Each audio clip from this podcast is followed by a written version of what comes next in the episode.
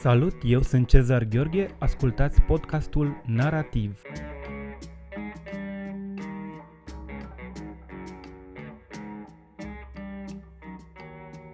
Astăzi la podcastul Narativ invitații mei sunt Nicoleta Munteanu și Emil Munteanu, coordonatorii revistei Ale Cart și a, și a grupului de lectură, clubului de lectură Ale Cart. Aș vrea să dau un context al întâlnirii noastre. Astăzi este ultima zi a Festivalului Internațional de Literatură și Traducere Iași. Uh, practic, mai mulți scriitori din diferite țări, scriitori români și scriitori din străinătate s-au întâlnit cu grupul Alecart, cu grupul de elevi Alecart, pentru a răspunde întrebărilor lor. Voi sunteți coordonatorii revistei Alecart și de mai bine de câțiva ani uh, realizați uh, revista Alecart și clubul de lectură Alecart, în care uh, invitați scriitori uh, recenți, scriitori care uh, scriitori actuali, scriitori români, dar și prin intermediul uh, filitului scriitori străini.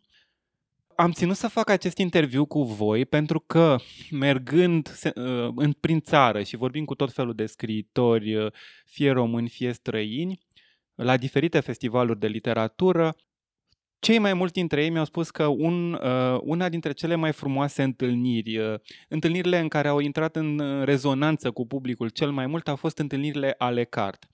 Și, uh, bineînțeles, și acești autori, uh, autori uh, de renume internațional, cum au fost la Philip Iartă, Richard Ford, uh, a fost uh, chiar acum s-a încheiat întâlnirea cu Mihail Shishkin și cu Simona Popescu.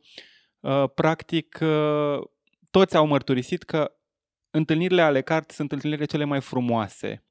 Prima întrebare pe care vreau să vă pun este care este secretul organizării unei astfel de întâlniri și ce anume facilitează ca niște tineri de liceu, niște tineri care sunt din toate punctele de vedere tineri ai zilelor noastre, care este strategia prin care voi reușiți să-i puneți în rezonanță pe acești tineri cu literatura care se scrie acum?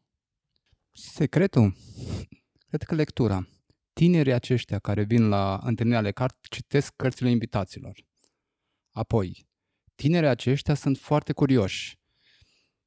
Secretul este să pregătești o întâlnire și să le arăți că un scriitor, parafrazându-l pe Eugen O'Neill, nu există în afara cărților lui. Și că cel mai important este să discuți despre acest spațiu plin de posibilități ca despre realitate. Uh, noi nu considerăm că există neapărat un secret, există însă o întâlnire care se face în sens invers decât se întâmplă la școală.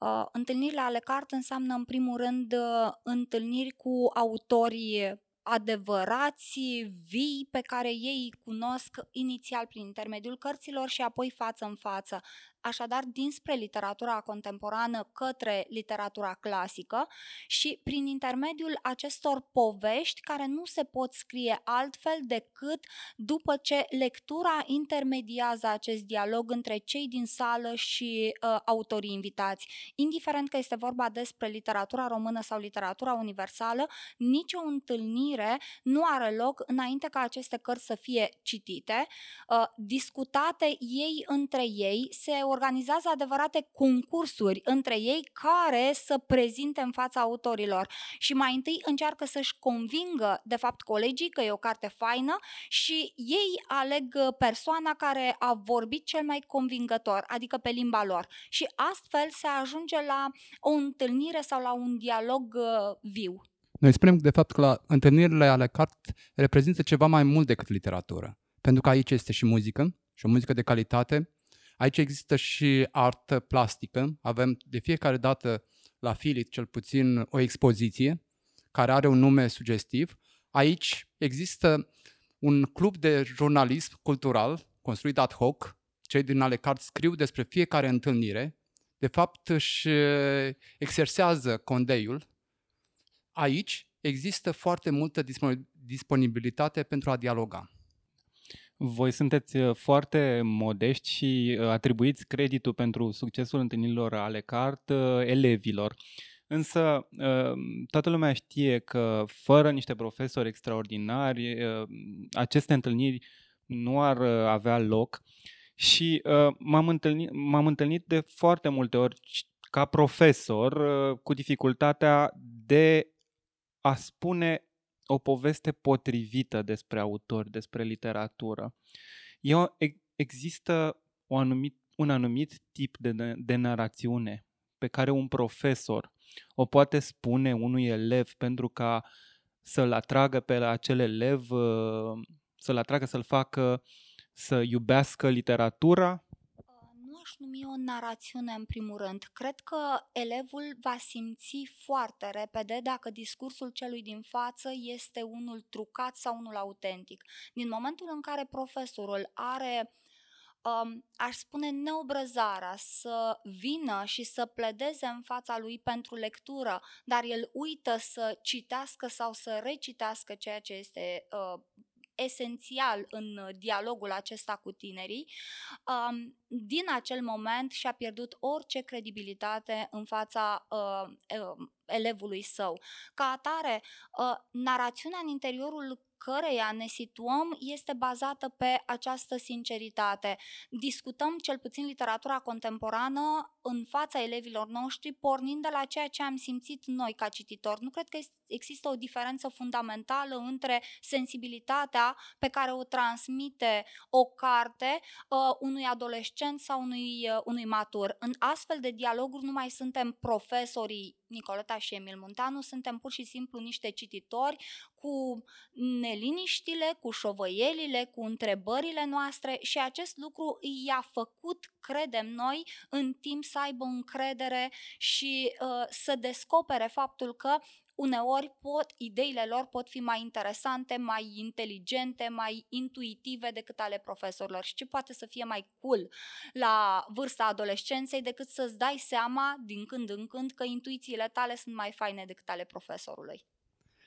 Aș aminti aici o replică pe care am primit-o de la un profesor care susținea că nu-i place literatura contemporană și că elevii ar trebui întâi să citească literatura mare și apoi, dacă ma- vor mai citi, să citească literatura mare. Ori eu cred că povestea, narațiunea aceasta este una care pierde. Pentru că elevii trebuie întâi să discute despre ceea ce este în jurul lor. O literatura contemporană vorbește despre ei. Cum să-i atragi spre literatură dacă tu vii cu statui? ca să aduc în discuție um, o parte a dialogului nostru cu Simona Popescu de astăzi. Da, ai, ai intuit perfect următoarea mea întrebare. Uh, voi vorbiți uh, despre literatura care se scrie acum, cel puțin în uh, elevii de la Ale Cart și sunt sigur că și în conversațiile pe care voi le aveți cu ei în marginea cărților, vorbiți de autori care scriu acum, Uh, întotdeauna elevii uh, de la Ale Cart uh, sunt la zi cu toate lecturile. De ce credeți că întotdeauna, cel puțin în comunitatea aceasta a profesorilor, se, se uh, mizează pe argumentul acesta în care contemporanii, scriitorii actuali, trebuie să fie întotdeauna uh, în dauna clasicilor sau din potrivă. Clasicii uh, îi exclud pe contemporani. Adică Ă, se pun aceste două, într-un fel, istoria literaturii și literatura care se scrie acum, puse pe poziții conflictuale. Ă, de, cum credeți voi că am putea să depășim această, ă, această neajuns și acest fals conflict, după cum ai spus și tu, Emil? Da, cred că citind noi profesorii mai mult și arătându-le elevilor că pot înțelege, pot lua din literatura aceasta contemporană ceea ce, să spunem, le este foarte aproape, ceea ce le este lipit de sufletul lor. Și apoi, și vorbesc acum din experiența pe care o am cu cei din Alecart, se vor întoarce spre literatura mare singuri. Acum citesc, de fapt din clasa 11 încep să citească Dostoevski, Tolstoi, uh, Shakespeare, scritorii mari. Nu mai e nevoie atunci, momentul în care s-au obișnuit cu un anumit tip de literatură, încet, încet merg spre acea literatură fără de care nu se poate. Fiind uh, într-o permanentă schimbare realitatea în care ei trăiesc, nu-i mai poți lăsa cantonați în canonul literar. Din momentul în care tu în clasa nouă, atunci când ei sunt încă proaspeți, sunt vii, poți modela așa cum dorești, îi îi, um, îi lași să se întâlnească doar cu niște texte care nu mai au în ele nimic despre cine sunt ei, despre ce sunt ei, ei pierdut definitiv. Dar pentru asta, repet, cred că este nevoie în primul rând de un entuziasm dinspre cineva, că el se numește profesor, că el se numește autor contemporan, că el se numește o, o emisiune la care, nu știu, să stai de vorbă cu alți tineri, dar trebuie creat un context în care să dizolvăm această graniță complet artificială între canon, um, autorii de bacalaureat și ceea ce înseamnă literatura adevărată. E îngrozitor să te gândești că pentru unii tineri literatura se termină la 1960, literatura română. Adică nu poți rămâne în cei cinci prozatori și cinci poeți care sunt la bacalaureat. Doamne Dumnezeule, dar viața noastră nu înseamnă cinci zile primăvara și cinci zile toamna. Iar literatura contemporană asta înseamnă, de fapt, o bogăție de lucruri în care ei, în limbajul lor, și acest lucru este foarte important, descoperă ceva despre lucrurile importante.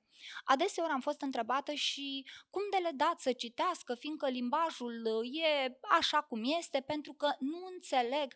Niciodată nu am considerat că un adolescent nu înțelege uh, o, nu poate să înțeleagă o anumită carte. E adevărat, sunt cărți pe care le percepi într-un anumit fel la vârsta adolescenței și le regăsești altfel peste, nu știu, 10, 15, 20 de ani. Dar ideea de a fi complet uh, refuzat de o carte mi se pare inacceptabilă. Rezonezi într-o mai mare sau într-o mai mică măsură cu ea, dar pentru a putea să-ți dai seama cât rezonezi, este absolut obligatoriu să o cunoști, adică să te apropii de carte.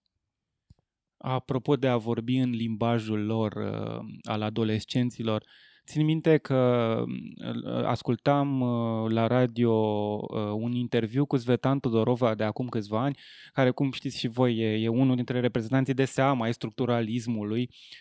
Spunea că, de pildă, această victorie și această intrare în canon a teoriei literare structuraliste în Franța, cumva a rezultat în diminuarea interesului pentru literatură, pentru că copiilor din Franța li se predau aceste ă, strategii literare și uh, toți sunt, unii dintre ei sunt tobă de teorie literară, toți văd uh, acolo strategii literare, strategii discursive și uită că uh, e vorba totuși despre un dialog, despre oameni, despre oameni vii, despre ceea ce se întâmplă acum, în momentul acesta, pentru că literatura are, are întotdeauna abilitatea aceasta de a fi actuală tot timpul, de a vorbi mai multor vârste.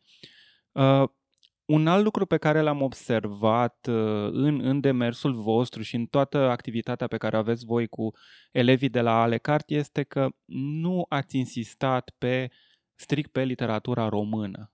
Uh, noi știm foarte bine că a dispărut în mare parte Uh, cel puțin uh, în, în anumite licee de, de un anumit profil, a dispărut disciplina literatură universală. A dispărut de câțiva ani cel puțin.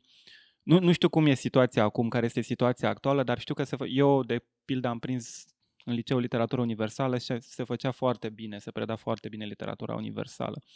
Voi, uh, din nou, nu puneți în tensiune literatura română cu literatura universală, din potrivă aveți autori străini, autori români, uh, cum credeți că se poate redeschide interesul uh, pentru literatura universală și cum uh, literatura cum, cum se poate integra foarte bine literatura română în această poveste a mare poveste a literaturii europene până la urmă.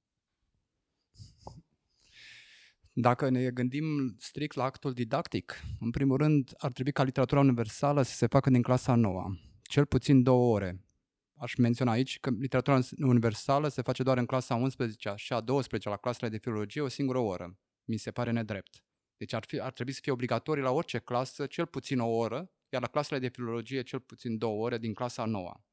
Apoi, momentul în care vor întâlni scritorii străini sau vor întâlni scritorii străini prin intermediul cărților lor, ei de fapt vor avea posibilitatea să exploreze noi spații. de fapt, i-am invitat într-un joc în care scriitorul român începe să fie din ce în ce mai apreciat în momentul în care este comparat cu scriitorul străin. Nu e foarte complicat. Important este să le alegi cărțile care crezi că i-ar uh, stimula imaginația, care crezi că i-ar uh, încânta, să spunem, mintea și în felul acesta elevul va veni totdeauna foarte aproape de literatură. Dacă tu nu ții cont de nivelul de expectanțele lui, niciodată literatura nu va fi decât un obiect de studiu. Ori noi vrem să facem din literatură un joc. Iar în jocul acesta, scriitorii străini sau literatura universală și literatura română nu intră niciodată în conflict. Apropo de normativitate, și o să te întreb pe tine, Nicoleta, voi în ce relație sunteți cu manualele? Da, nu știu cum s-a nimerit uh, această întrebare tocmai la mine. Uh, relația mea cu manualul este în același timp prietenoasă și tensionată.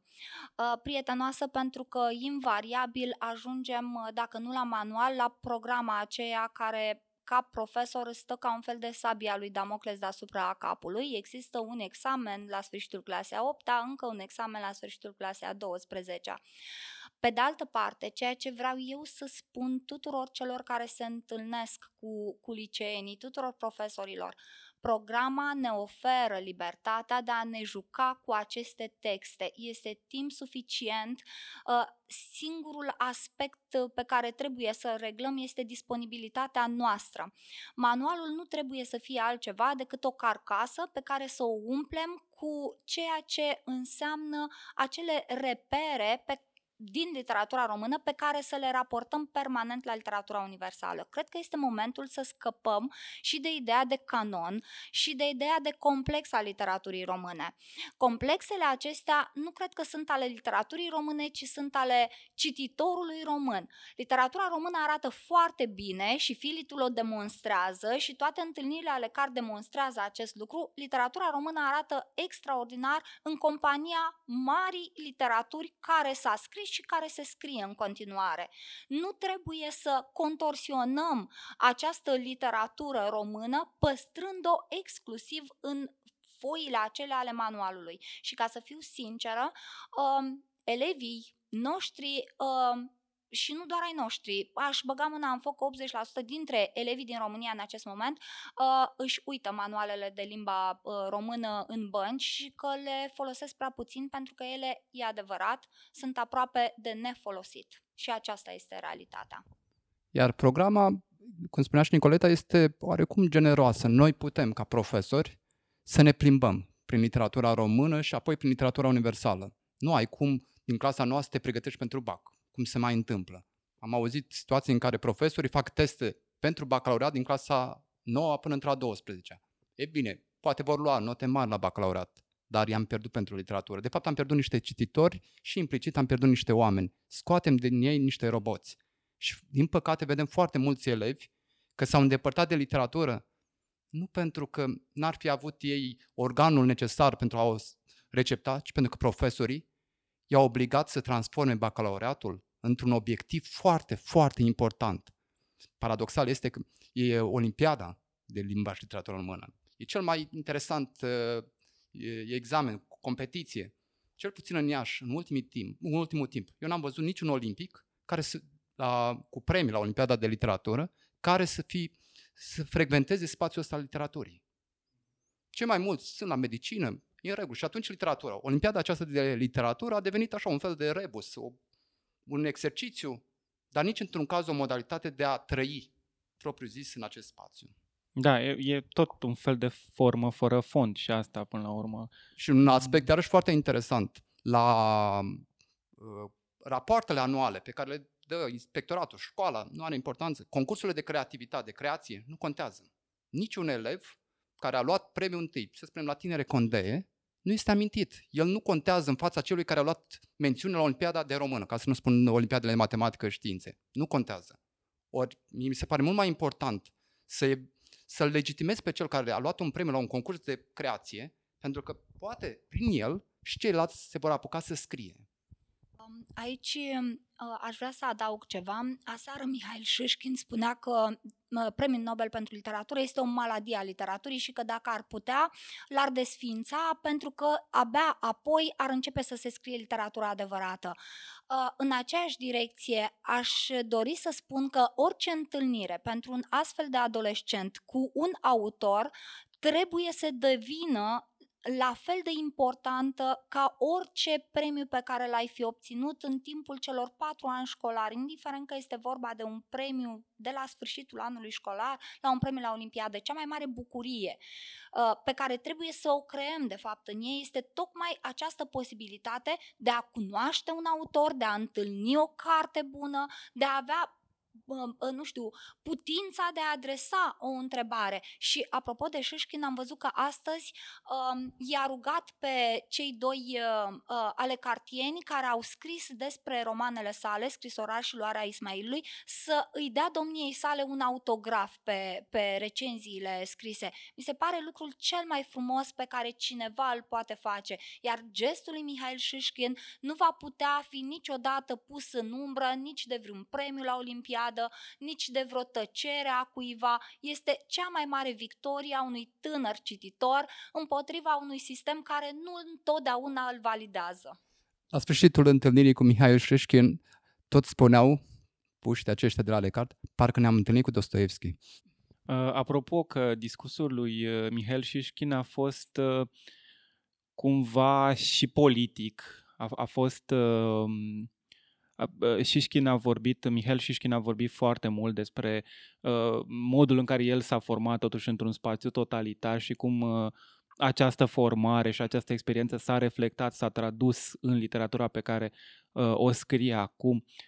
Cât de atenți sunteți voi la mesajul acesta social și politic al cărților? Pentru că dacă vorbești cu foarte mulți profesori de română, întotdeauna cei mai mulți dintre ei mizează pe autonomia esteticului. Trebuie esteticul separat de etic și de politic? Cred că este o falsă problemă pe care o ridică, din păcate, tot școala românească, tot școala în general. Ă, acești copii sunt oameni care trăiesc în într-o anumită lume, într-un anumit context social, sunt produsul societății, sunt produsul uh, vieții de lângă ei, acești copii trebuie să fie pregătiți să se confrunte cu ceea ce înseamnă realitatea de peste 10, de peste 15 ani, cu ceea ce înseamnă istoria țării în care s-au născut, istoria literaturii în care au crescut și în același timp contextul mai larg, pentru că nu știm unde îi vor duce peste timp anii.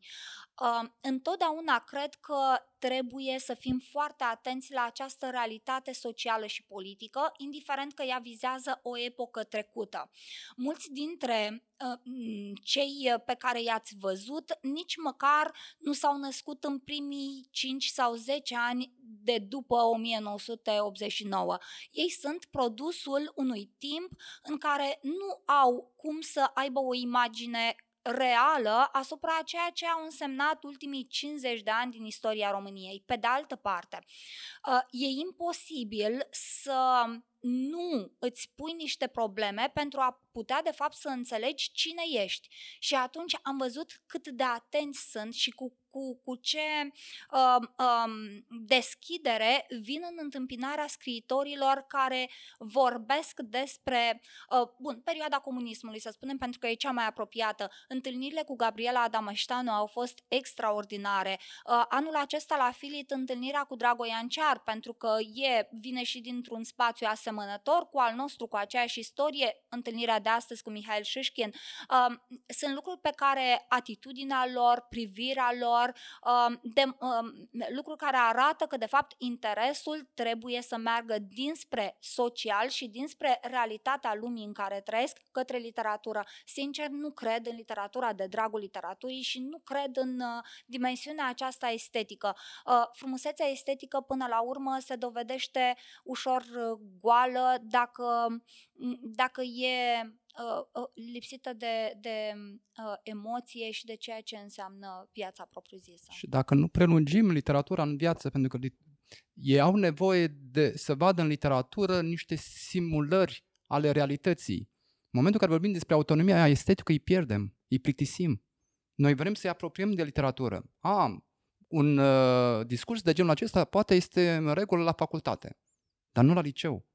Avem nevoie de ei în literatură, de fapt îi determinăm pe elevi de fapt să intre în jocul acesta al personajelor, să bârfească personajele, să le gândească, să, le, să problematizeze situații. Și în felul acesta, pentru moment, au impresia că ei sunt în afara realității, dar de fapt vorbesc despre realitatea din jurul lor. Zile trecute discutam la un curs opțional Dogville, celebrul film al lui Lars von Trier. Momentul în care și-au dat seama că de fapt ei vorbesc despre ceea ce li s-ar putea întâmpla sau ceea ce li s-a întâmplat, discursurile lor au devenit altfel. Ai aveai impresia că de fapt sunt niște discursuri critice. Dar trebuie să, da, să le dai impresia că de fapt nu vorbesc despre, nu știu, personaje, ci despre persoane pentru final v-aș ruga să-mi împărtășiți fiecare dintre voi uh, momentul vostru preferat de la întâlnirile de anul acesta de la Filit, uh, um, ale, întâlnirile ale car de anul acesta. Eu am un moment preferat, uh, este legat de întâlnirea cu Richard Ford, dar aș vrea să-mi spuneți și voi care este momentul vostru preferat. Am două momente preferate. Unul din perspectiva elevilor este momentul întâlnirii cu Robert Sherban, pentru că înainte de această întâlnire, am întrebat pe elevi dacă cineva a cumpărat din proprii bani o carte de poezie. Dintr-o clasă, era adevărat o clasă de a 10 era un singur elev.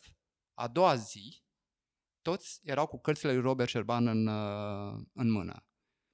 E un moment uh, preferat din perspectiva profesorului. Pentru că filitul are această misiune de a educa. Al doilea, din perspectiva mea, momentul preferat este întâlnirea cu Drago Ianciar. Mi s-a părut omul poveste, omul care nu numai că a, a acceptat orice provocare din partea noastră, dar a adus povestea în prim plan. Eu nu cred în literatura fără poveste. Mi se pare ușor nedrept pentru tot ceea ce a adus fiecare dintre întâlnirile ale CART și autorii pe care am avut anul acesta sunt într-adevăr autori extraordinari să aleg un singur moment. O să mă opresc uh, asupra mai multor momente pentru că toate au în comun uh, impresia aceasta pe care mi-au lăsat-o că doar literatura te poate face să trăiești cu adevărat. Am văzut uh, pe parcursul uh, întâlnirii cu Herman Koch, pe parcursul întâlnirii cu Andreea Răsuceanu, pe parcursul întâlnirii de astăzi cu Simona Popescu și Mihail Șușkin am văzut lacrimi în ochii multora dintre cei aflați în sală. Și din momentul în care uh, discursul, întâlnirea, dialogul cu scriitorul, cu omul pe care nu ai avut cum să-l cunoști până acum, altfel decât prin carte, îți provoacă o emoție atât de puternică, înseamnă că uh, lucrurile au mers bine. Și uh, a doua imagine este legată de finalul întâlnirii de ieri de la Alecart, Dan Coman și Richard Ford, când Richard Ford, provocat să pună o întrebare celor din sală, foarte tineri, uh, i-a întrebat de ce se tem cel mai tare și cineva a spus de moarte, altcineva a spus de singurătate, uh, altcineva de viitor și Richard Ford a spus voi vă auziți ce spuneți, răspunsul la toate aceste temeri este literatura. Și aceasta este imaginea cu care eu vreau să rămân de la această a șaptea ediție a Filitului și de la aceste întâlniri ale Cart la Filit din 2019. Răspunsul la toate întrebările pe care le avem, individual și la nivel de grup până la urmă, fiindcă noi suntem profesori, este literatura.